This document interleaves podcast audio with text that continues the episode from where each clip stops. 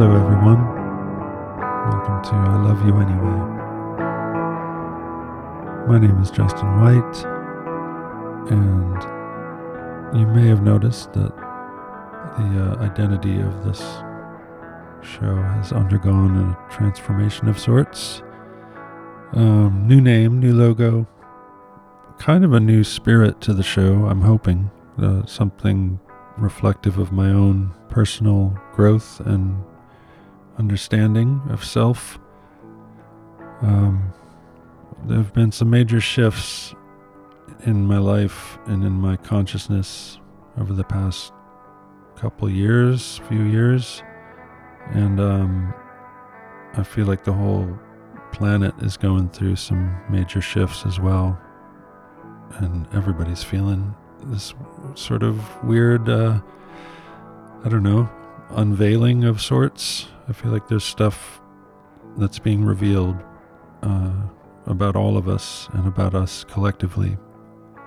And now's our chance to take a look at that stuff, like really take a look at it and uh, make some changes for the better. So uh, that's the idea behind the new identity, and um, I hope that I can live up to the name. It's a it's a challenge for me uh, on a daily basis to be loving toward the things that I don't seem to like, if you know what I mean. I have no problem being loving to people I love or, you know, animals, all animals, but um, hmm, some some people or some behaviors are just really hard to take, and it's hard not to judge people.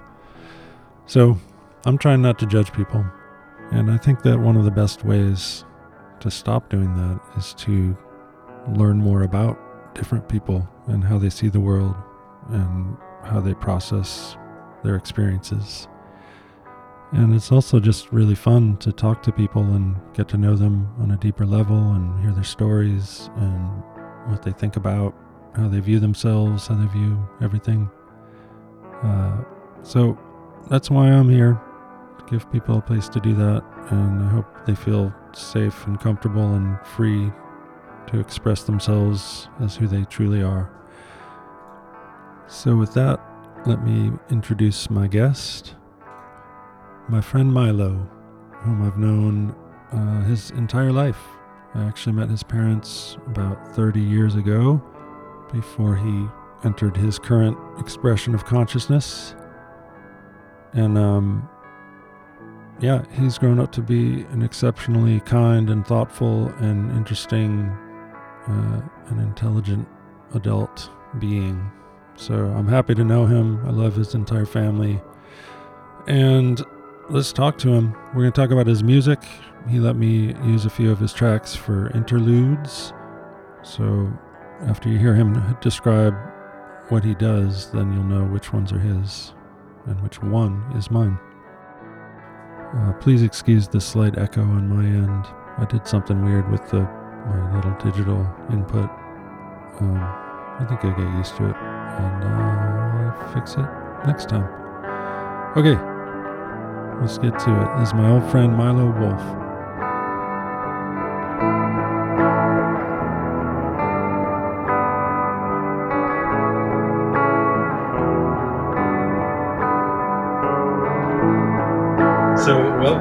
It's nice to finally have you here after however long it's been since we talked about it. Yeah, you know, I was just actually thinking about that today, and it's been exactly one year since we were supposed to do it. Is that right? We were going to Yeah. do it on, on New Year's Eve last year? I'm pretty sure it's either the 31st or the 30th when I was up in Fremont, but I came down with that flu. That's crazy. Well, I guess time time sometimes works in its own ways. I guess it always does, actually. Yeah. I, I always think it's kind of funny when I mean I understand why people talk about um, you know this year sucked. I can't wait till next year. It's going to be so much better. I understand the idea. Like you want to be hopeful, Yeah. but the idea that anything ever works according to our calendar is just kind of silly to me. Yeah. It's like we're throwing like we're throwing darts at a dartboard that we don't even know the rules to the game. Right. Exactly. But I think what what is interesting about this year that in my own experience is the the moon cycles. Like the full moons, I've felt really strange every full moon. Oh, really? Like you physically felt it? You mean? Like almost like I get all this built up energy before the full moon, like whether that's clearing out mental space or changing stuff in my life around. But then once the full moon hits, it feels like this release, and it's happened like multiple times this year. That's bizarre. What, Yeah. uh, how does it release? Like, what does it feel like? What's the release like? Feels like when you like download a new update for your phone, it's like installing, it's taking forever. But when it finally installs, you like all the new features and you like how it's running. Okay, that's a good analogy. That's the best I can describe it. But do you like all the emojis? Sometimes I don't like the new emojis. Oh yeah, yeah. Some of the new emojis are. I don't. I don't really have a use for them. No, I don't have a use for ninety percent of the emojis, but I still use the- the ones that I use a lot. Maybe that's why like the Egyptian hieroglyphics are only like a bunch of symbols repeating. Like you always see the same symbols because they. I don't know. Because that's all there are. Those are their favorite emojis. Yeah, I always wonder who gets to choose, like what's what gets put in there. Because it seems like they leave out some obvious things, but then Mm, they put in some really abstract ones. yeah.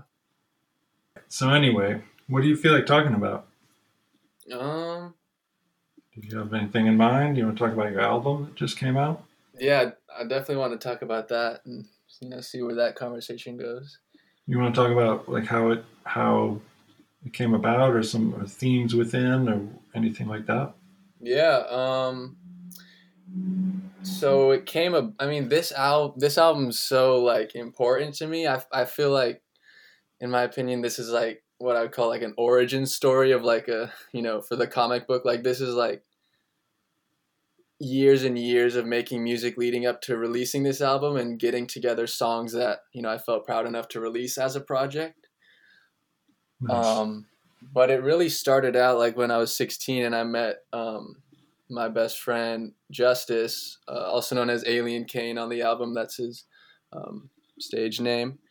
And once I met him in high school, we started hanging out like every day. And one day he goes, uh, "Hey, I'm gonna get this uh, USB mic and I'm gonna start making songs." Like, because we were obsessed with these rappers like Chief Keef and and Lil Durk and the all these up and coming rappers from America. We were we we loved watching their videos and one day he just goes, I'm gonna get a mic and I'm gonna start recording songs just like them and I was like, Really bro? That's that's sick and the very next day I come over to his house and he, he already has like two or three songs that he's already made and Holy shit! and from that point on it was just like every single day we were making songs, we were writing lyrics, we were, you know, whatever. Had you been doing that already before he started, or was he the inspiration? He was definitely the inspiration. I mean, I had always been dabbled with music since I was little, little because my dad being into music and um, doing uh, school band in elementary school and middle school and stuff. So, like, I knew how to read music and I knew, you know, stuff like that at a young age, but I never, until I met him, even entertained the thought of like, oh, I can actually make my own music. I can create my own original stuff and express myself in the world. Wow, that's cool. That's cool that he just said, "I'm going to do it," and then he did it. Yeah, he was like he was like that with everything. He was like, "Oh, we're gonna do a we're gonna do a clothing brand. All right, here's what we got to do. Boom, boom, boom." Like, Wow. And uh, and and you lost him recently, tragically, right? yeah, um, a couple years ago, he uh, was killed in uh, some gun violence. I'm really Um, sorry, man. It's, Yeah, uh, uh, so uh, it seems like the album is largely dedicated to him. yeah, yeah, definitely. The whole, I mean, it like it's such a deep concept because it relates so closely to my own life that I don't know it.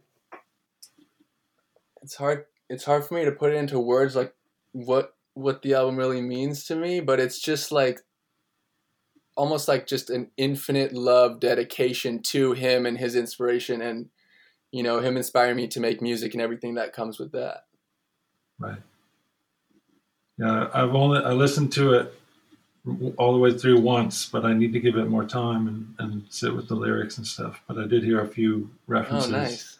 to Justice, and uh, Yeah, he's on. He's on. I think uh, five or six tracks, and then he has a interlude, which is like a solo track, which was one of the last songs he recorded before he passed away. So that's what's cool about the album is that as I was kind of putting these songs together, I started to notice like this kind of story being told, but it was my own story that I was seeing being told through me collecting these songs.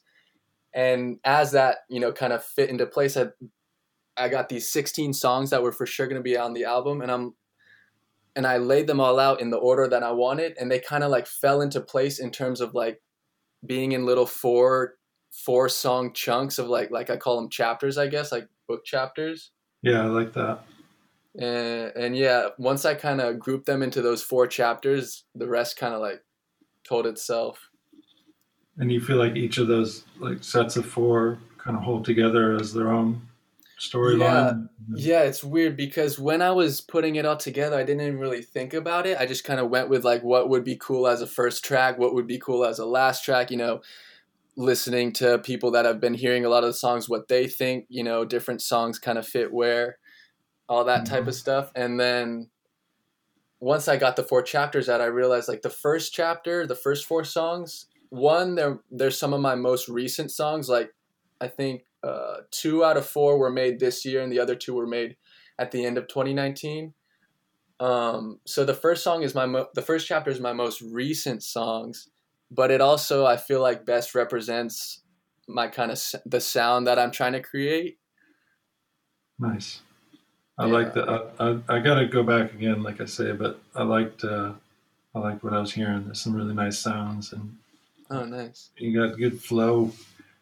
You can fit- nice yeah. thank you Um, yeah. So, uh, well, what else? I mean, there are some other concepts going on in there too. Do you want to talk about that, or you want to talk about how it's interlaced with your life? Oh yeah, so yeah, I kind of uh, fell off track for a second, but yeah, so the first chapter is like my sound best sum summarized in four songs, I guess, and that's I call it spirit trap. It's like spiritual trap music. Um, What? No, can you just describe for the listener what Oh, trap yeah, music yeah. is? What? so trap music, there's kind of two forms of trap music. There's trap music like EDM, drums, like crazy dubstep type trap music, and then there's other trap music which is like rap trap music, which is like rapping or singing over really hard hitting 808 beats with really like you know hip hop, real drums and stuff like that. Mm-hmm. And then a lot of trap music also has rap trap music has auto tune and you know stuff like that and certain concepts and certain themes. But I like to play with those themes and kind of work work work in spiritual messages with the trap beats and that's kind of how my sound originated. Nice. And, and what is the what? What would you say is your spiritual lens? Hmm.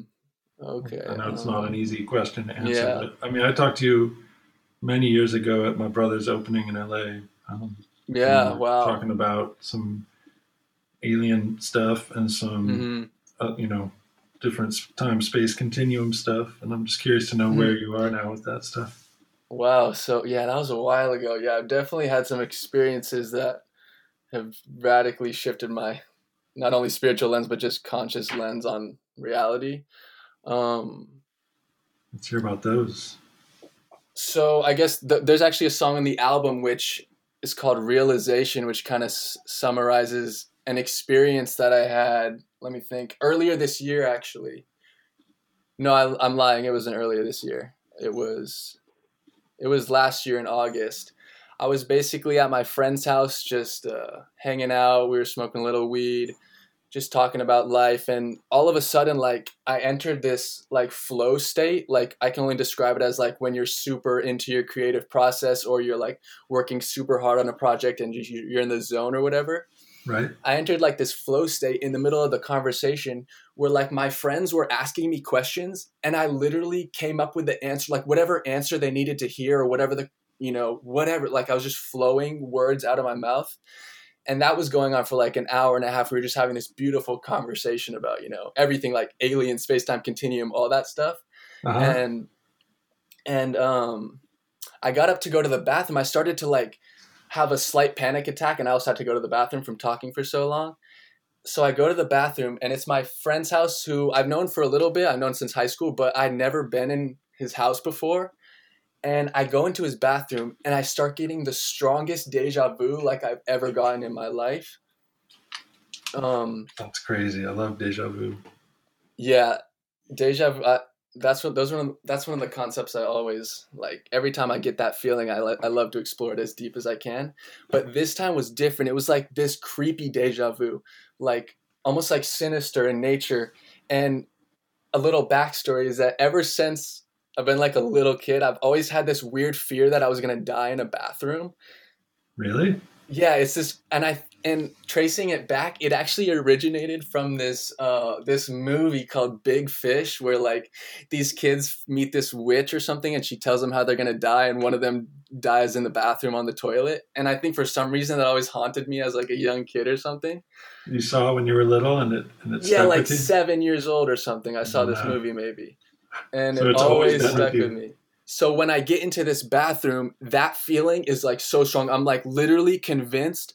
My brain has convinced my entire being that I'm gonna die in this bathroom right now. I'm freaking out. I'm like looking in the mirror, like I'm trying to control my breathing. Like it's nothing. None of my you know useful depression, anxiety, coping mechanisms really were helping. So I kind of like stumble out of the bathroom. I go to my friends. I'm like, I'm like, I feel, I feel sick. Like something's wrong. Like I feel like I'm dying. They're like, what's wrong? What's wrong? Like, I'm like, I don't know, but like, I can't even explain. They're like, did you take something? Did you eat something weird? Like what? I'm like, no, no, I'm completely sober aside from like one hit of weed, you know. And and they're like, okay, what should we do? And I'm like, just drive, just drive me home. I don't feel like I'm safe enough to drive, you know. So um, my friends drive me home, and the soon the second I get to my house, like the weight starts to lift. Like as we're driving to my house, the weight of this like immense feeling that I just am dying or died or whatever is slowly lifting. And I get back to my house, and my friends drop me off, and we get out of the drive. We get out of the car. We walk up the driveway. They're like talking to me like, "Hey, we'll see you tomorrow. Like, hope you feel better. Get some sleep." And um, my friend looks at my cats and he goes, "You know what's interesting? Someone someone once told me they said." If you can understand cats, you can understand the entire universe. And as soon as he said that, it's like this thing clicked in my brain, like like what Eckhart Tolle describes as like just this like click happened, where this like immense love just flowed into my consciousness.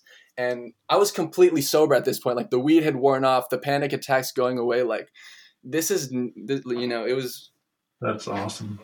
This immense love started flowing into my being like i started laughing i look at my friends i'm like having like almost like psychedelic experience but in real time completely sober completely conscious of it And what were, were your friends reacting to your to your sudden shift? Or what happened then? it's almost like they were waiting for me to like shift they're like okay now he's with us okay like we'll see you later like peace out bro like and as they walked away like i just got this immense feeling of love and awareness and the weird thing is like i've had certain experiences like that through meditation or you know taking mushrooms or whatever and this was different. This was like i can't even describe it. I did some research after it passed which was actually seven days later and people just said it's like called like satori or like a glimpse of whatever the truth is you know whatever.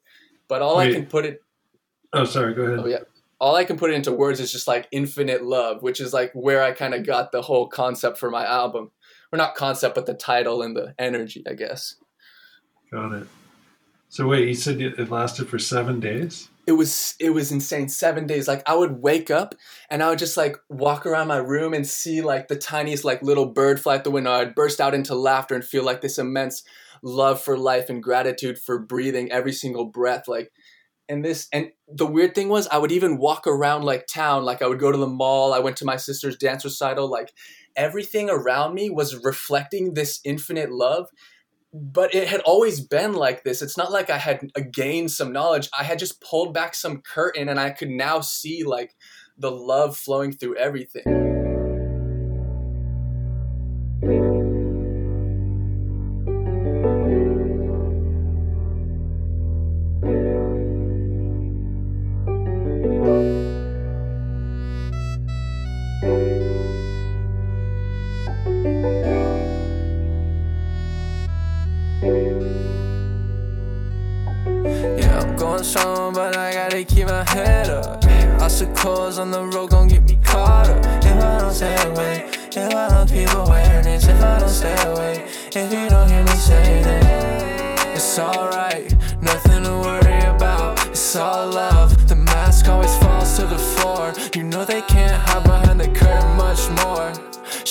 I'm ready to break.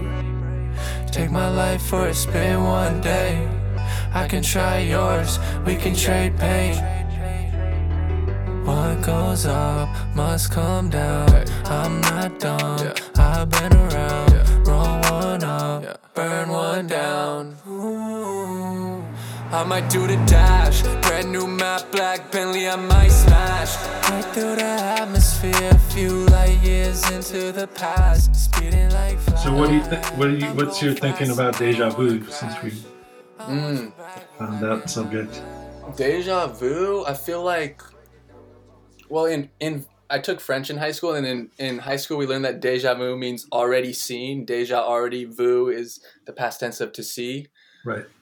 So the definition is like something that you've already seen but then it happens to you again so every time i get deja vu i like to like do this check that i read one time which says to like just ask yourself have i ever been in this place before ever have i ever been with these people around me have i ever you know experienced this thing that's causing the deja vu or whatever because like sometimes i'll get oh sorry what'd you say well, I do the same thing. I didn't.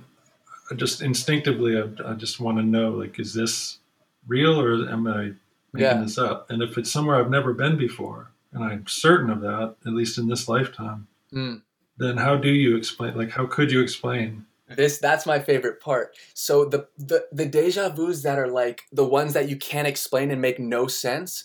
Yeah. I literally feel like you're shifting through parts of the multiverse, That like what it feels live, and you're literally live experiencing the shift where usually you won't experience the shift. Right. Like there would just be this little blip that you might Mm. miss. But Exactly like a glitch, but we're actually seeing like the glitch in the matrix or whatever. right. That's cool. Yeah, that's how it's always felt to me and I and I actually don't really want any scientific explanation because I don't really buy it. I just don't Yeah. think I mean even if it is like a chemical misfire or something, how do you explain that there are scenes that you know you couldn't have experienced before because they were, you were in a new place or with new people? Exactly. Exactly. So is it a past life thing? Is it a is it a parallel life thing? Is it some complete Both. fabrication that you somehow integrate into your current setting? I don't know. I think it's all really cool though. Yeah, And- and that's exactly what you said about like not even wanting to know an explanation, just going for the actual experience of it. Yeah. That's something I've really had to learn, especially after that ex- that seven day experience I had. Was like I was looking for meaning. I was like, what is this? Like I was putting labels on it. Like, is it that? Is it this? Like, like what? I was trying to describe it to people, and we're like just how I was trying to describe it to you earlier. Like I can just say infinite love is the two words that best summarize the experience hmm but it did also- reach a point where like me trying to explain it actually took away from it and in a sense you know Totally. Yeah, it's like trying to write down a dream. You- Mhm, You never really capture the emotional content or the ma- the magic of it. wow yeah that's true Well, I once had a, a deja vu with someone else who was also having the same deja vu. What Pretty awesome. Yeah. okay that's i've never heard of that happening I hadn't heard it either until it until we were experiencing it, that is so strange yeah, it was with a it was with an ex girlfriend, and it was sort of as we were just getting, we, I think we were just kind of falling in love with each other, and uh, wow it was as we were saying goodbye one night, and we both were just standing in this doorway of a house that she was cat sitting in. It wasn't anywhere that we like spent time together. We had just met, you know, Mm. and we both had a deja vu at the exact same time. whoa because I said I was like, "This is weird. I'm having a deja vu," and she said, "Me too." Like she she was like, "I'm too right now."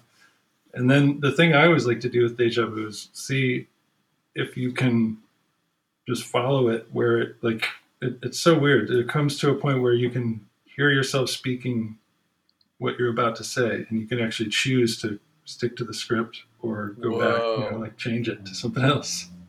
Like you see the path choices laid out, or Sort of, or it just feels like right at this moment, like if I say this thing, that'll be Mm. the playing out of the rest, like whatever the deja vu is. whoa. But I, but I have like the will to change it.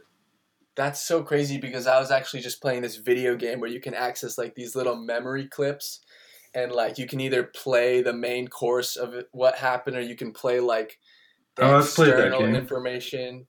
Yeah, I've played that. That you do like a little rewind thing to change the course of. Yeah, Yeah. exactly. That's cool. That kind of reminded me of that what you just told me. Yeah, well, I mean, they they're so short that you don't even.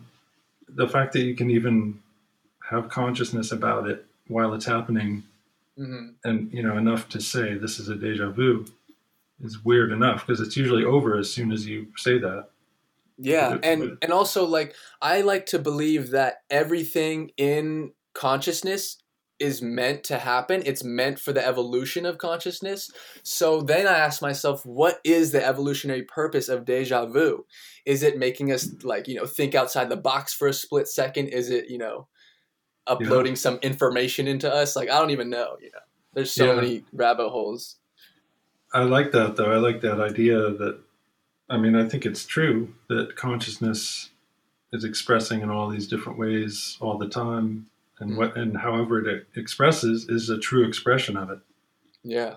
but and and it's a way that you know because we like to differentiate between this and that and you know put ourselves in, on teams and separate you know it's Oh, really yeah. easy to use language to make certain expressions of consciousness not okay while other ones are okay Yeah. but the truth is that it's all necessary i think Yeah.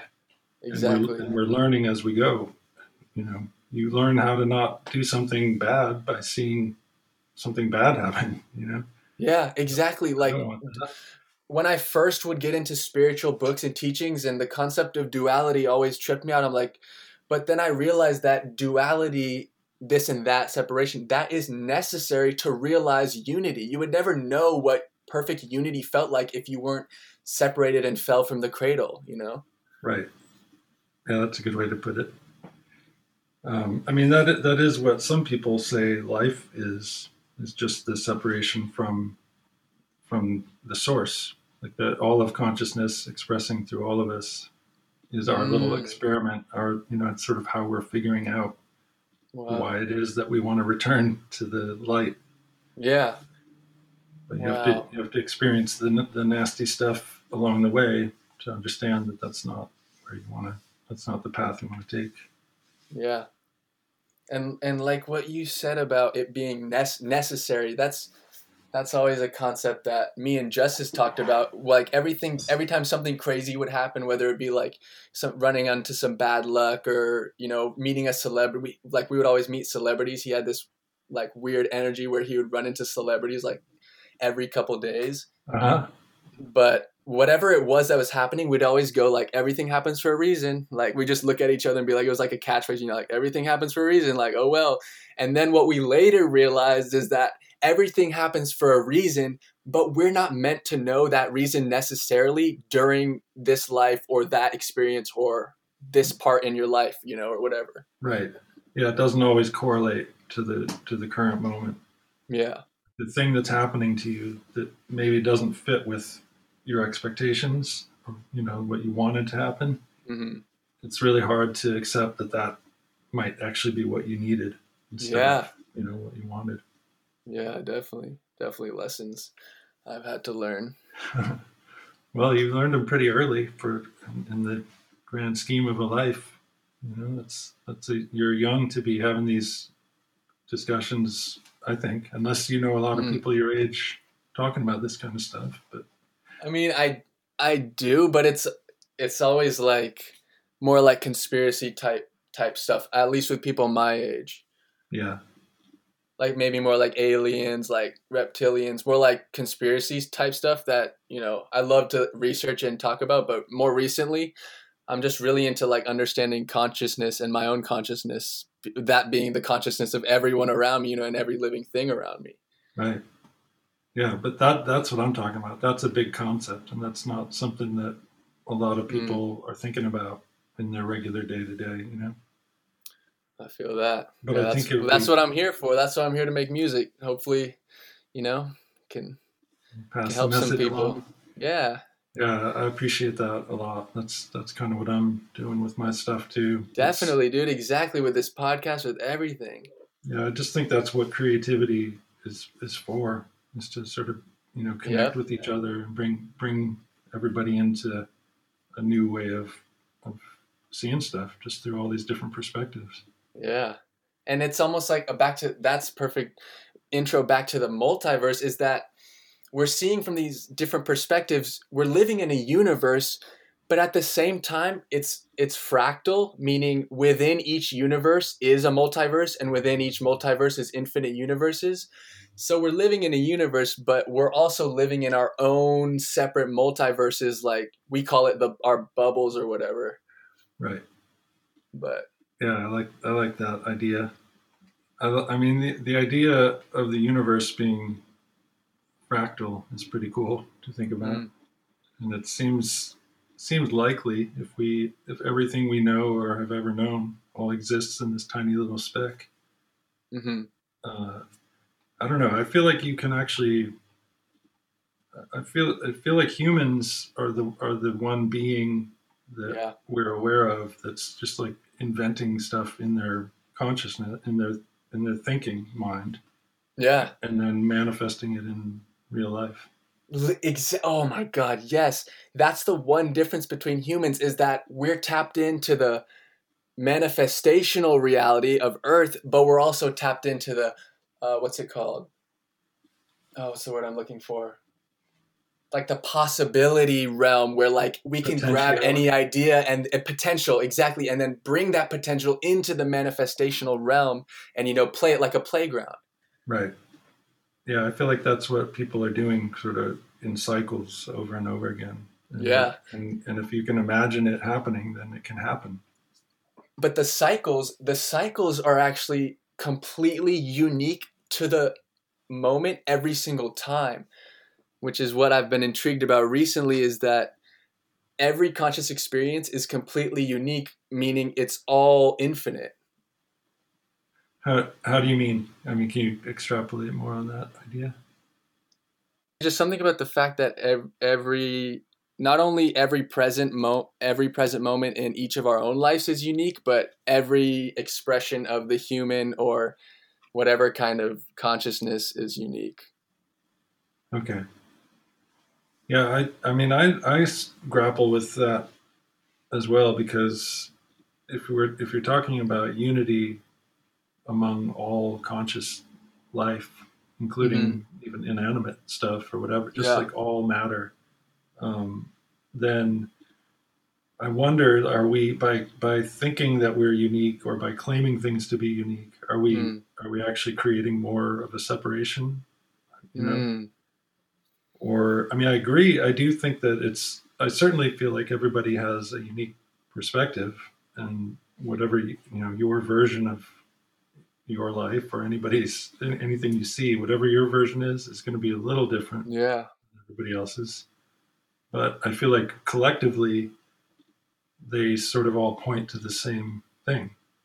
Um, yeah and I mean, Wow. infinite love is a pretty is a pretty great uh, sort of if you have to summarize the whole thing that you're going for in terms of a, a life experience or a, a musical project or whatever that's a pretty Mhm. great place to live yeah i don't it's know about inte- integrating that experience into actual life and you know whether that's meditating or making music or you know smashing a bunch of shit or whatever you know whatever you do to express your Do you- express yourself let's talking about let's talk about smashing a bunch of shit and then we'll come back Oh. around to meditation do you do you do that as a way of venting because that, that's something i've done in my past Um, I have before, like you know, punching a fence or like something like that. But I think recently it's more like I love video games for that type of stuff because it's all virtual and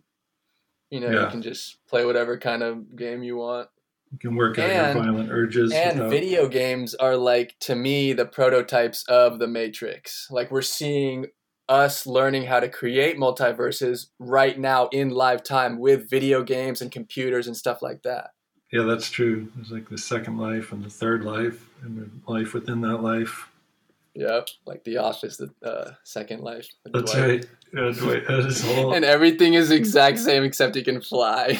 That's the best. He still made himself assistant to the regional manager.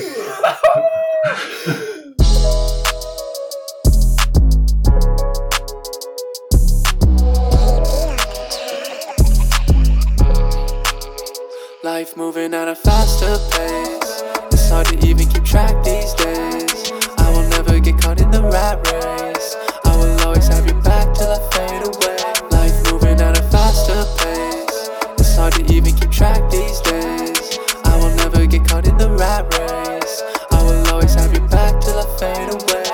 Keep streets for me, I'm taking care shit for you.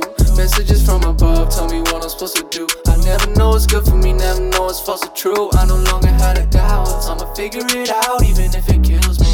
They gon' find me dead in a pool. I feel like Ryan Reynolds. I'm on my perfect level. I'm going interstellar. I got a lot to handle. I love it if you meddle. The world's a perfect mirror, right? Just like Helen Keller. If I said it, then I meant it. This body rented. Life go fast now, hard to keep track now. Rat race so insane, let the lighthouse guide the way. Life moving at a faster pace. It's hard to even keep track these days. I will never get caught in the rat race. I will always have your back till I fade away. Life moving at a faster pace. It's hard to even keep track these days. I will never get caught in the rat race.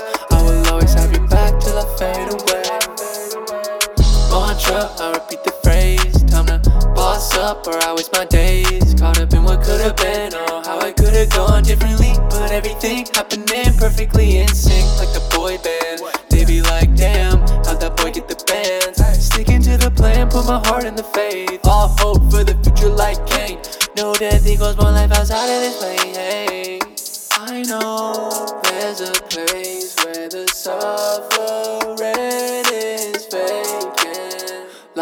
Moving at a faster pace. It's hard to even keep track these days. I will never get caught in the rat race. I will always have your back till I fade away. Life I mean, it's true that that it, we so many of us, maybe all of us, live like a big chunk in in fantasy land. We live a Yeah. big part of our life in fantasy of one kind or another, and uh, even if it's just about the given moment or day, where you just like, Yeah. this is what I think life should be or will be, and then you're you're really just imagining it based on what you've Yeah. already experienced. It's like we're not even building the multiverse, we're already in it. or Yeah. I don't know. well, just by being, I think we're creating Yeah. more opportunity, more potentialities. You know, more, more ways of being, just by having so many of us, and always multiplying, and always, you know, hmm if if it is truly a unique experience for every single bit of life, Mm-hmm. uh, that's kind of insane to contemplate. Yeah. Like what kind of supercomputer would you have to have to encapsulate Yeah, every unique experience from the beginning of, you know, the Big Bang or whatever? yeah, which is why I don't think it's really like that. Like I, I think even the language language that we use to Mhm. describe stuff pretty much all well always falls a little bit short. You know, yeah, that's when I was first getting into spiritual stuff. I always heard about that, like the simulation theory. But as I really explored it more and kind of added my own spiritual perspective onto it, it it it seemed just so like dead or kind of like un I don't know uninspiring. Like okay, we're in a we're in a simulation. What does that mean? Like what does the word simulation mean to you? You know, just breaking down that whole pop, pop concept of you know we're in a simulation or whatever. right, and it's also weird that somebody would believe in that but wouldn't believe in God. Yeah, like isn't the simulation God then? Yeah, like who's who's running the simulation if it's not some you know other hmm being, some entity that we can't quite uh, define. And it's not even who's running the simulation, but who's running the simulation and who's in the simulation right now. Well, I don't know enough about it to expound on the theory, but I just know that it Mm, for me it found it falls short of what the whole experience is yeah. because it's trying to put it within a framework that already exists, and I don't think that we have an existing framework for to describe what life is really all about. Mm. I, I like think- to always go into the into the words of it, like like simulation. Okay, hol- what is a simulation? Like a holographic projection of you know the appearance of physical reality or whatever. But again, a holographic projection that is and that is a fractal. That is infinite. You know, that's goes back to what we were talking about earlier. right. So we might all just be holographs. We're, it's like we're all saying the same exact thing, but we're talking in different languages that we'll never learn the language of. Right, or we will, but it'll just take a long, long time. I think, I Mm, think we are coming Wow. around to understanding one another better, but Yes. it's but we have to go through the process of not understanding one another for Yeah. a really long time in all the different you know all the different uh, dynamics and incarnations that those relationships can take, yeah, and then you work it out one by one, or sometimes in leaps. You know, sometimes a figure comes along who can phrase something in just such a way that a whole shitload Oh of people get it. you know? yes, You can lift up. exactly. So, I mean, I think that's pretty cool that that's available to us, and and really, it could be anyway, any anybody, you know, it could be, Yeah, there could be a Christ figure among us at any Mm. time, just somebody walking around being the best they can possibly be, and whoever happens Yeah. to rub up against them gets a little bit of that, you know. it's it's like when they say Christ is coming back. Yeah, but but in all of us, not in like a physical form of Jesus that we see that image of. You know, Right. it's like the Yeah. second coming of Christ is us realizing that we are all Christ consciousness, and we always have been, or whatever that may entail. Yeah, and and it's hard for people to hear Christ without immediately thinking Mm, of religion and you know for a lot of people that triggers all kinds of stuff Oh, so yeah. but i think it's important to understand that the christ aspect of of jesus christ is just the true self it's, Mm. it's not like a title that you have to it's not you know he's not the one and only christ of all time he's Yeah. one man who was able to live in such a way that people could see the divine yeah. and uh, and I like mean- Buddha and like the other spiritual ascended masters, he's just showing that, hey, I'm just a guy that lived this life. If I can do it, you can do it. You know? Yeah, I mean, I think that was his. That was truly the message. Was like, this is for anybody who wants it. You know, Yeah. I'm. I'm not separate from you. I'm not this like exalted figure.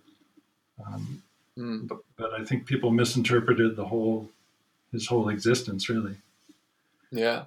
Some people got it. Some people understood the teachings and stayed true to them. But a lot of people, it seems, like, perverted them for their own needs. Mm. Yeah. Uh, The but- separation. Yeah, I mean that's usually somebody somebody benefits from that if they can put themselves above another Mm. group Yeah. or class or individual. Yeah. But we'll eventually learn that that doesn't help in the long run. Like, it doesn't actually benefit you to su- subjugate someone else. Yeah. It makes you both worse off.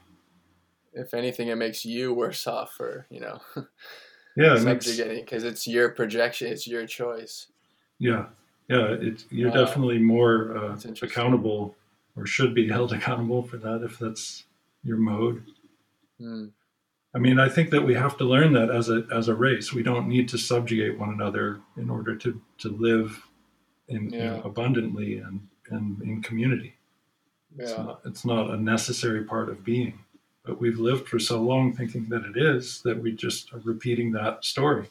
Yeah, and it's repeating and getting more and more intense until you know that the breaking point of the lesson finally being learned. And but like this one person said it from this show called the OA, they said you don't really know something until your entire body knows it. So as humans, we don't really learn something until the entire consciousness can grasp it or can feel it or you know. Right. Yeah, I don't know how that like if it's a matter of critical mass or what. Like I don't know what it is that allows for new potential except for uh, you know the I do know that the more you as an individual are going forth with the, that sort of loving and open and tolerant approach, the better life is going to be for you and for those around you. hmm So you get a whole bunch of people doing that, and we have billions of people to work with. You know, if everybody wants to be nice, then I think we'll see a much better Yeah, horizon for ourselves. I have faith.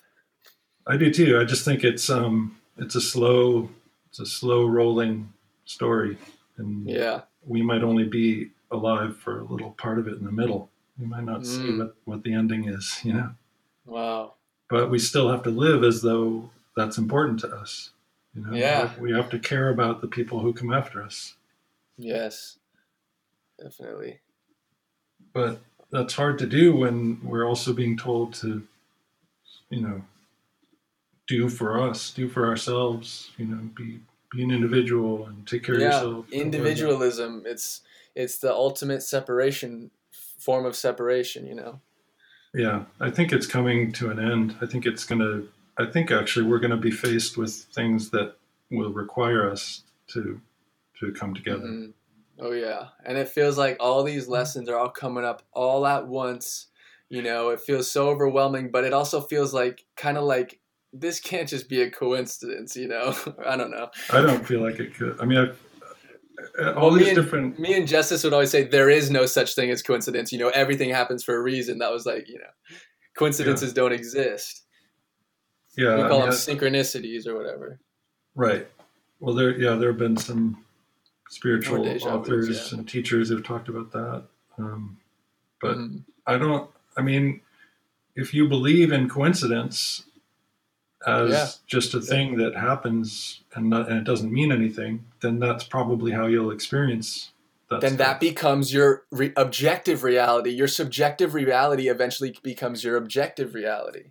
yeah, if you believe in it enough and are convinced that that's just the way it is, then that Mhm. is the way it is. Yeah. But it's not like that for everybody. So I think all of us could probably do better at allowing for people to have their own view Well, what if it is? What if it actually is that when you create a subjective reality, you actually shift through the multiverse into that optimal timeline to fit that being the lesson you learn or the experience you have or whatever, you know? That's cool. If you mean you as an individual, you you meet the Yeah, like you're sh- like how we said deja vu is us like shifting through like maybe that's also when you any type of thought or any type of like energy you put out can co-create your surroundings or I don't know. I like that. Yeah, I think that is what I think we're all co-creating all the time, and um, Mm. you know, I don't think that most of us think in those terms, and we're creating without knowing that we are. Yeah. You know, a lot of people are just doing what they're doing and think it has no reach, it has no impact Yeah. beyond their immediate surroundings. But what they're actually doing is making a little category for people who behave this way and Mm. allowing other people to see that and then saying, well, if he's doing it, then I guess I can do it. Like, I'll, I'll be in that category too. It's apparently Yeah. it's acceptable for us to behave like this now. So Yeah. I think I think that's the the thing that people need to sort of wake up to is that that they're actually manifesting all the time with their energy, Yes. like with whatever you're putting out. You're creating a, a situation in which that will be, you know, met with equal force, or it will be, you know, Mm. you walk around yelling insults at everybody, you're probably going to get some of that same negative attention back. Oh yeah, law of attraction for real. But if you go around smiling and laughing and saying hi to people and looking them in the Yeah. eyes and, you know, giving them some dignity and humanity and love, then I think it will also change in the same way. It'll reflect yes. while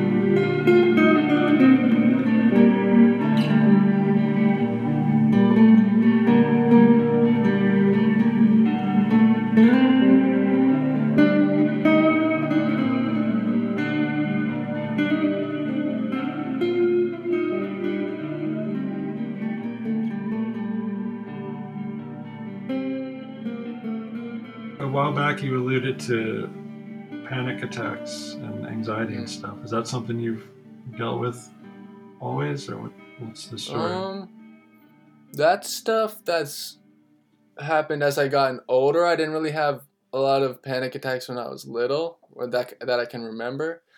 But definitely as I've gotten older and become more conscious of reality and myself and the world we live in, I've definitely you know noticed. Do you think there's anything specific, or was there any acute incident that triggered more of Mm. that, or did it was it like a slow building thing? Uh, probably just like going through going through high school, like all those Yeah, that's pretty fucking experiences you have. I don't know. going through high school and then just plopping out into the real world and going, "Oh shit, Yeah, this is nothing like I thought."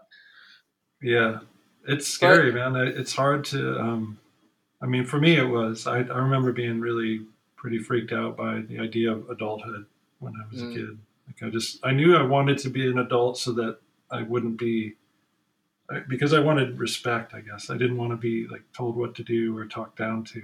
So I- Yeah. I looked forward to that that aspect of it, but the responsibility part of it freaked me out. And then for me, I was coming up during the AIDS. Like I, I was like just starting to think about having sex when the AIDS epidemic Oh, was wow. happening, and I was just about draft age when the Cold War was heating up. And, Oh my gosh. And there, so there was other there's all this external stuff that really made me, you know, pretty petrified of the world. But um, Yeah. but now I'm asking you because I'm wondering what your version of that is. Because there's, I mean, it seems like that's just kind of. Oh yeah. Oh, thing. I totally know what you mean now. Yeah, I guess it's like well, for my generation or for our entire world right now, it's like, you know, climate change, the rise of fascism in, you know, developed countries, stuff like that mm-hmm. that kind of gets you the general panic, but for me the real panic attacks always come with just like personal like mind warps of, you know, whatever, you know. Yeah, when you're tripping out about something that hasn't happened. Yeah, I'm tripping out or I'm scared or I think I'm going to die or like for me the worst panic attack I've ever had in my life was when I quit vaping. I had a panic attack for 4 days straight where I literally like it was like the bathroom incident except for like 4 days of like panic attack like I'm dying, I'm dying, I'm dying. Jesus. What do you think? But after was? 4 Just days like- it was just gone. I think it was the chemicals in that shit. I don't know because I've quit tobacco and that shit didn't happen but with the vape it was like at least three days of a panic attack. I, I didn't work. I just like stayed at home and It was like coming through all this, all that shit was just leaving your system and making your brain. exactly. And this was after the ex- the spiritual experience I had. So it's almost like maybe that was another clearing out or something, some type of expulsion. I, I think you're probably right. Now, I've definitely heard people say that things you know, they'll have some big shift after they quit smoking, or you know, Mm, like some get rid of some weight that you've been carrying for a long time that maybe Yeah. represented in a bad habit, but really, Yeah. really it was like an emotional, some baggage you were carrying. wow, definitely. Well, I'm glad you quit tobacco and vaping. That's good. I quit vaping. Tobacco's been a harder one for me. Are you still Um, still? I was I quit for a while, but this is probably one of the hardest years to quit tobacco. You know, different situations have made me kind of fall back into into that old habit. But at this point, I'm feeling good. I'm like, you know, I I feel like I don't need it anymore in my life. That's good. I, I wholeheartedly encourage you to, to leave that one behind. Yeah. I definitely am grateful that I don't smoke anymore. Yeah. It's hard for me too because I've always since I started smoking weed, I smoked tobacco, so they kind of have this weird relationship tied together in my brain. Right. But I actually really enjoy, you know, at the end of the day, you know, taking a little hit of weed or whatever and kind of taking the edge off or, or connecting spiritually with your breath or whatever you may use weed for, insomnia, you know. There's definitely is an aspect to weed that I really, you know, appreciate and I don't know, it's that's the hard part for me is being able to just implement that in my life without having the nicotine demons, you know, calling my name. Right. yeah, it's it's tricky business when you start uh, coupling up your vices. Yeah, definitely. You got to take them one one by one. Yeah. Well, Wow. one way to look at it is that like you can pretty plainly see some benefits from weed, however you're using it. But what are the Mm. benefits from smoking cigarettes? Yeah, exactly. I don't I don't see any. I don't know what like what that would aside from just a quick little buzz. But, Dopamine, yeah, the quick dopamine. That's the only rational. but you but you're you working on breathing techniques. You could get that, you know, Yeah, you could do that stuff and get yourself up into a, a much Exactly. more heightened state without any of the cloudiness or the stinkiness.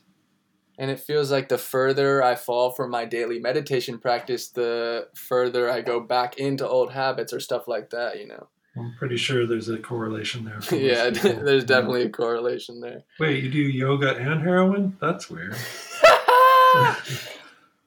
Yeah. Uh, You don't, you don't see a lot of that. Like, uh, I mean, I guess we're all contradictions in one Yeah. way or another.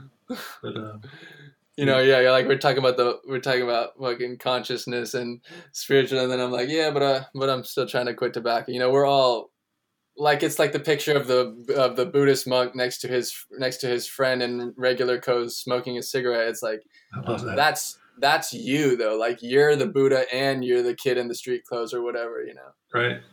Yeah, that's true. We all got it all.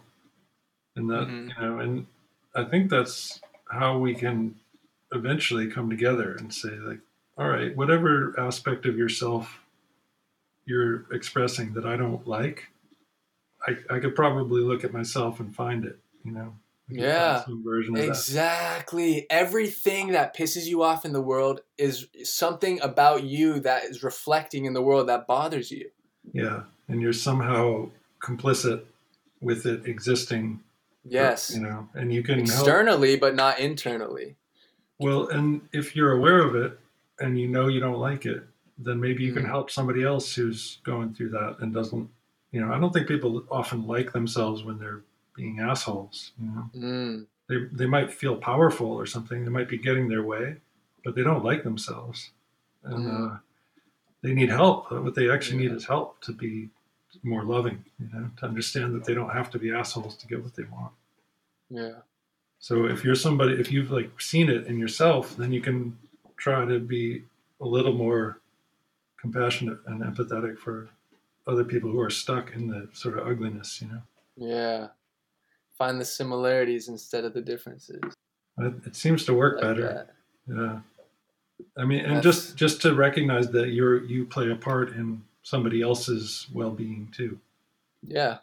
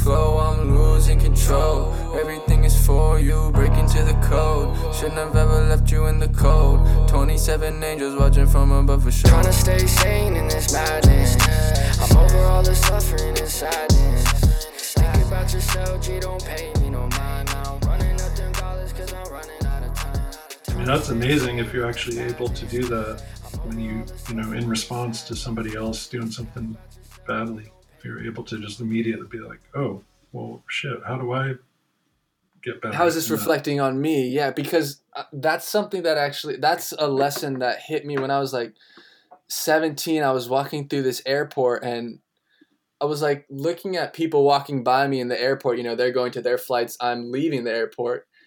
And I'm looking at all these faces and these little like quick flash judgments are coming to my head. Like, oh, that person's kind of fat. Oh, that person's kind of ugly. Or oh, oh, that person's not ugly. Like whatever, you know. And I'm realizing as I'm doing these like quick snap judgments, just like people watching, I'm like scratching my face and like picking my skin and like, like literally like. At, like it was perfectly correlated. I don't know. It's hard to explain, but I think as I, I, was judging someone, I would scratch my face and cause my myself to break out in pimples or whatever. Like Yeah. I don't know. Yeah, that makes sense to me. And you like you were actually feeling uncomfortable doing it, and it was Yeah, making- feeling uncomfortable. My own insecurity was being reflected in my mental process of like judging other people while I'm secretly, you know, insecure about me picking my skin or whatever. right. And really, you you come to find that that's what everybody's bad behavior is about. Is about some Yeah. insecurity that they are trying to compensate for. Wow. And if you could help them feel more secure, rather than judge them for their trying, you know, their clumsy way of figuring it out, then Yep. you might find that they can they'll be a better friend to you you know they'll be a little more Yeah. thoughtful Wow. but it's a challenge it's it's i mean it, it takes a long time i think it takes a lot it takes somebody saying you know hey why don't you think about it this way and see if that has any effect on them and then maybe Mm. it, you know or vice versa. Like if something I, I think back to stuff that people have said to me throughout my entire life. Like I, like little just little phrases have stuck with me and continued to be with me the whole time. So anytime i've learned something new that actually benefited me i feel like i incorporate it and can call back on it whenever i just Mm. have to remember that that, that i learned that like i've already learned Yeah. this thing i don't need to i don't need to keep trying you know Wow. but it's hard because you like you're always being pulled back to your your ego and its desires and he you know supposed needs hmm Uh, Yeah, the ego. The ego is a concept I like to. I like to really meditate on too because that's one of the whole processes of meditation for me is is becoming aware of the unconscious and conscious you know ego throughout the day or throughout your present experience. yeah how, how do you do that like how do you implement that in your regular life Um, I mean, it's it's about like doing things like meditation and stuff like that to you know help create like my my uh, this one uh, spiritual guy I talked to one time. He said it's like about creating the space, the presence between the ego thoughts. And as you meditate, the, that space becomes bigger and bigger, and you gain more of your true self's control back. Not even back, but like it's not even control you know you just express your true self more the more you can become aware of your thought processes or what's going on 24 hours a day. Right. Yeah that's cool. But are you able to like when you're in the mo- like let's say you're driving and somebody cuts you off or flips you off or does something stupid how are you able in that moment to pull back and react in a way that's not counterproductive? Most of the time no i'm not able to you know i'll yell right back and be like what the hell are you doing brother? Yeah. But um i don't know able to let it go quickly or after you, it happens i am able to understand what happened why i reacted that way that's something meditation has definitely helped with is being able to enter that state of self-reflection and say oh wow that yeah that was my fault i did i did kind of i was the asshole there or whatever Right. What if, what if it was nobody's fault? Mm. Mm. Because that's the thing I have to. I have this. So, I'm so quick to lay blame. uh, game, yeah. in, in lots of situations, and it it's happens so fast. It's it is kind of upsetting actually because I'll because I'll find myself, you know, even at home, nobody else around.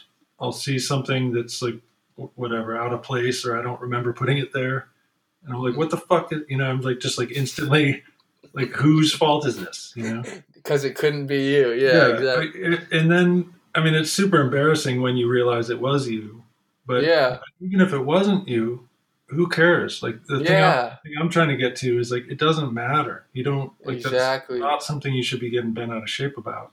And It's why are you like human reflex almost. Yeah, but why? Like, why am I so ready to put the blame on somebody else? It must be because I'm not willing to take it myself. You know, I'm not Mm. willing to take full accountability.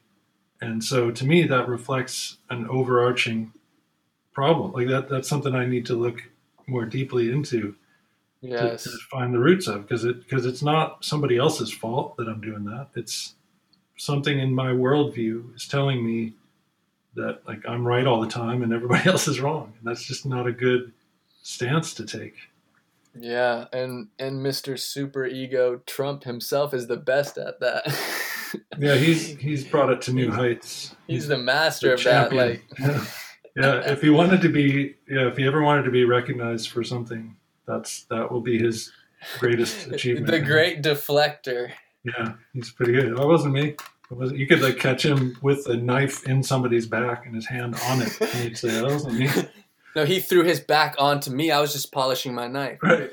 Yeah, I was just holding it here. He lunged backward into me, and, and probably he would get away with it because he's got some weird, like, you know, blessed existence in spite of all of his wrongdoing. Oh my gosh.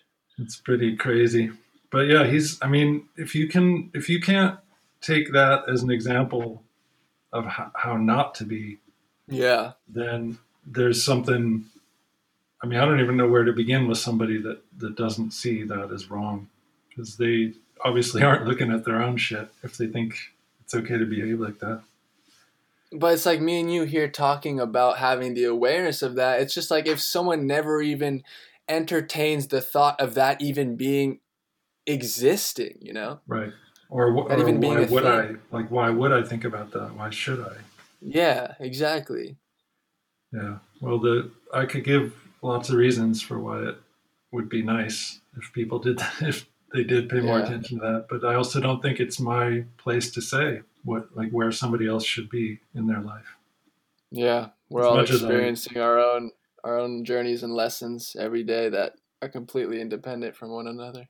Yeah, or they're interconnected, but the Or, but, yeah. but your level of learning exists within your level of perception. It's not somebody else's to to decide for you.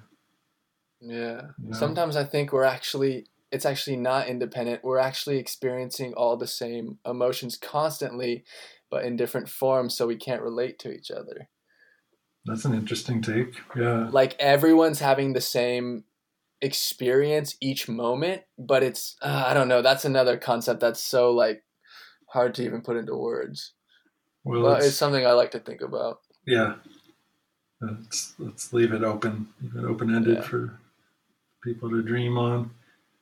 Um, Yeah. well, I'm looking at our the clock, and I'm thinking we should start to wrap up. Um, Oh yeah, you want to wrap it up? but it, but I want to make sure you have said what you want to say, and if there's other stuff. Um, I guess I just wanted to go back to my album real quick and kind of talk more about the rest of it. Oh yeah, let's do that. Um, I just kind of wanted to go back into what we were talking about the chapters. Um, so it goes. The first chapter is for people that are hearing this and then listen to the album or whatever, or have heard the album already. The first chapter is a like perfect definition of my current sound, Spirit Trap. The first four songs Okay. especially spiritual GTA, which I have a music my my uh, first, actually my second music video, but the first music video I um, edited. oh, nice. you you did the editing. Yeah, I learned how to use Final Cut. I got it with a bundle on my computer. It came with the music software Logic, so Awesome. I thought I'd just teach myself how to edit and do it and do it myself because you know that's how I'm gonna get the best product for for this specific work. Yeah. And then our friend Dustin shot it, right? Yeah, Dustin. Yeah, has he been on the podcast? Yeah, recently. Oh, sweet. Yeah, Dustin. Uh, he he directed it. He filmed it. He helped me with getting everything set up. How to you know how to set up the editing. How to um, get the camera working. We filmed it on this like '90s, 1991 VHS Panas VHS C Panasonic. Nice. So it's like those old handheld cameras in between the digital or the little smaller tapes and before the big, you know, VC8 V- VHS tapes. Right. But That's it came out super cool. Yeah, it looks nice.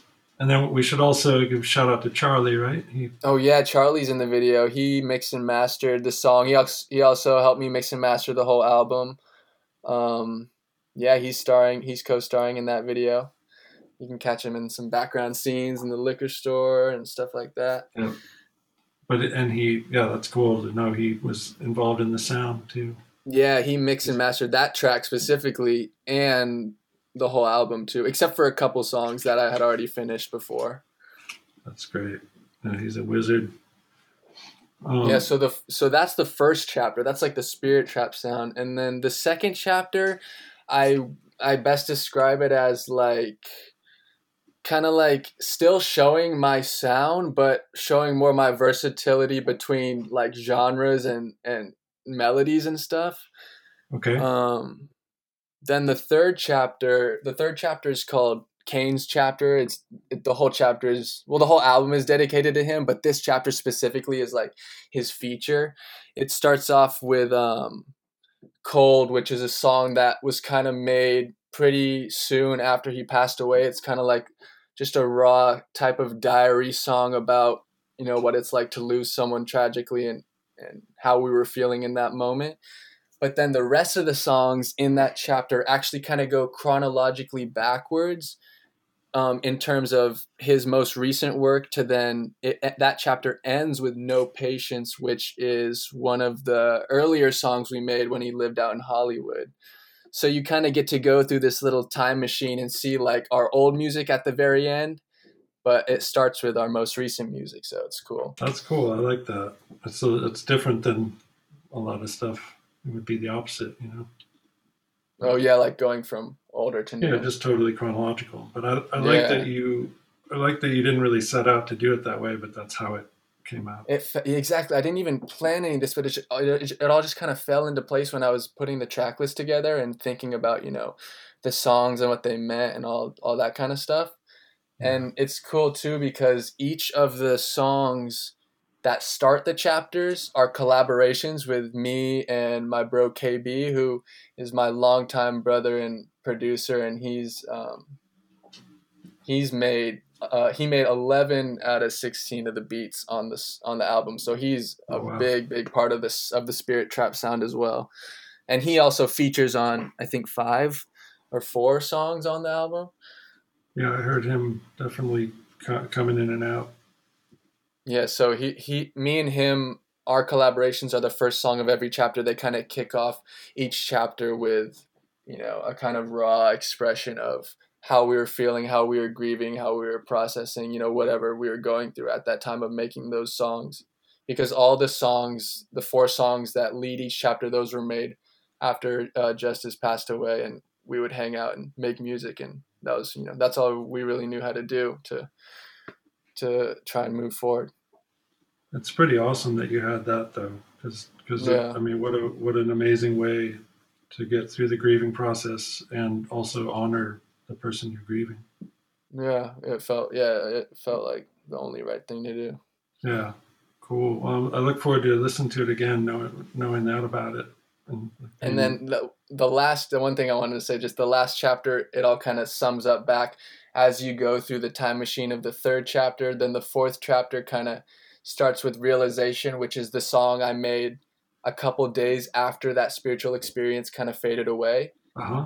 So the fourth chapter really is represented by just a, like the song says, a realization of, you know the lessons learned through the grieving process the experiences shared with your loved one the you know the the spiritual aspect of life and death and all of that everything you know it's just kind of all summarized into the, these four tracks are just like all kind of have different realizations within them but all have an overarching just general like infinite love type type energy i don't know. Nice. I like it. Yeah. And yeah are and, you uh, um, plans for I, I, know you're going to keep me, making music so i assume oh yeah. more albums to come Oh yeah, tons of stuff coming in the age of Aquarius, the new year. nice. Um, we got uh, some more music videos with Dustin coming. We're gonna do. We're planning on like some little like maybe like some short films for some videos instead of some more direct music videos. Some more cool like, you know, maybe like a horror film or something like that. I don't know. It's gonna be, it's gonna be cool. Love it. Also, more music. I'm working on getting some clothing out, you know, so people can rock the album cover rock, you know, some designs that I've been working on. Um, what else we got cooking? We got this podcast coming out, my fir- first interview ever. Excellent. Well, it's gonna be. I'm excited for people to hear this. Yeah, I'm really glad we finally got to talk, man. It's uh, yeah. Um, thanks for your patience and uh, and uh, waiting for the Earth to turn around again. So yeah, literally. I, honestly, I honestly think it was exactly one year from when we were supposed to do it, and everything that happened in the world, and me working on the album, and you doing your own stuff, and everything. You know, we kind of linked back, and after not having talked sent talked for a while, you know, it kind of worked out perfectly. Yep, meant to be, my man. Yeah. One other thing I wanted to say is just for anyone listening that if they want to, you know, check out my stuff, they can follow me on Instagram at Milo Wolf, M I L O W O L F. Uh, that's also also you can uh, listen to the album and other releases on milowolf.bandcamp.com. Cool, man. Excited for for more people to get their hands on it, or their ears yeah. rather. Yeah, I'm just so grateful to be to be here and being able to express myself in this in this life in this time period and you know in this present moment. I'm i'm grateful you're here too man. I've known you uh, a very long time uh, oh yeah. before you were conceived i guess. Um, when i was still still choosing my life path. Yeah. Um, well let's actually let's talk about that just for a minute before we go. Oh, yeah. like how, how do you feel about the parents you got and the family you're born into, you know. Oh my gosh, I, I love my parents so much. I couldn't have been blessed with a more beautiful family. Um, my parents and my sister, they're so supportive of everything I do. And my dad was one of the reasons that I even got into. I know Justice, I said that Justice inspired me with making my own songs, but my dad is the reason, you know, I even had an inkling towards being creative also with music, with you know his amazing drawings, all that type of stuff.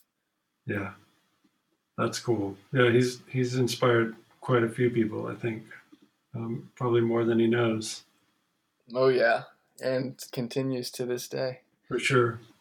Yeah, that's awesome. That's all it's about. That's one thing I really realized from that experience that we can end on is just that one, this is heaven, and two, that everything is inspiration everything, even if you think it's not. It is. It's yeah. It's it can be. It's available to be used as inspiration or learning of some kind, mm. if you want, right? Yeah. So don't overlook all those little things, even the bad yeah. things. Pay pay attention to that little bird that flew past your car to tomorrow. Or I don't know. I like that. That's the future. Watch that little bird for five more seconds tomorrow and see how you feel. That's good advice. yeah, that's really good. Yeah. Cool, man. Well, thanks so much. It's great, great talking to you. Good to catch up and learn yeah. more about what what you've been going through and you know how you put it all together in this beautiful uh, piece of work. Yeah, thank you so much for for inviting me to be on this. Like, this is so such an awesome opportunity. I'm so happy that we one got to do this, but also got to reconnect because I really care about you and I really love you, bro. Love you too, man. Uh, thanks, thanks for saying so. You got, I'm, uh, I, I feel very strongly about everybody in your family. It's just been some some great souls, some really awesome people. So Likewise. I'm honored to know you all. yeah, and we're gonna we're gonna party once we can once we can uh, link back up again for sure. We will. Yeah. Hopefully it's not. Uh, hopefully it'll be before the next New Year's Eve. yeah, hopefully, uh, faithfully. Yeah. We'll be able to move around again, move about the cabin one of these days. Yeah, get get old good old Dr. Biden in there. Right. get some kind of normal back. I hope so. Or something something we can live with without uh, Yeah. discomfort constantly. Yeah, amen. All right, man.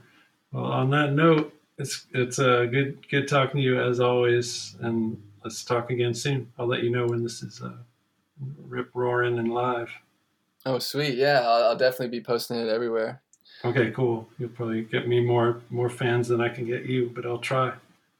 You never know. You never know. All right, Milo. The rip, the ripple effect. It's it's real. It's happening right now. Yep. Well, let's uh, let's talk soon. All right, sounds good. Have a good rest of the night. Happy New Year. Oh yeah, happy New Year. Let's. Uh, I'll see you. See you when I see you. I'll be in Yeah. touch. Cool. All right, peace out, Justin. See you, man. Lots of love. Yeah. Bye.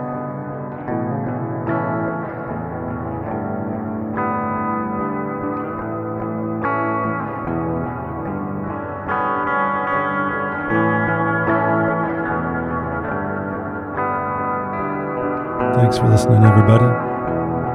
That's my friend Milo Wolf. Thank you, Milo, for sharing your uh, yourself, some stuff about yourself, and for sharing your music. Uh, that was a new challenge for me to try to place interludes with lyrics. Um, but I like challenges, some of them. And uh, he told you where to find his music, but I'm going to tell you again. Uh, you can listen and download at milowolf.bandcamp.com. That's M I L O W O L F. And you can find him on Instagram at Milo Wolf. Uh, so check out his new album, Infinite Love. It's not as new as it once was. Uh, as you heard, we recorded this back on New Year's Eve of 2020. And I want to thank Milo for being so incredibly patient uh, while I rearranged some episodes and figured out how to change the name and design a new logo with my brother. Thank you, brother. Um, so, yeah, it was a long haul, especially since we rescheduled from a year earlier. So, thank you, Milo. Thank you, everyone, for listening. Thank you for bearing with the big gaps between episodes lately. Um, I'm starting to get back on track after some setbacks and delays and attempted coups and things like that. Um, you know how it is. So, uh, oh yeah, and if you want to find my new Patreon, I have a whole new, all new tiers. Uh, some of the same rewards, but some new ones. Some limited time offers. Some things just for signing up. Little stickers and magnets and merchy kind of stuff. And uh, yeah, so go check it out. That would be found now at patreon.com slash I love you anyway. And uh, that's about it for now. I do love you anyway. So, uh, you know, do what you got to do. And uh, I will too. Talk to you soon.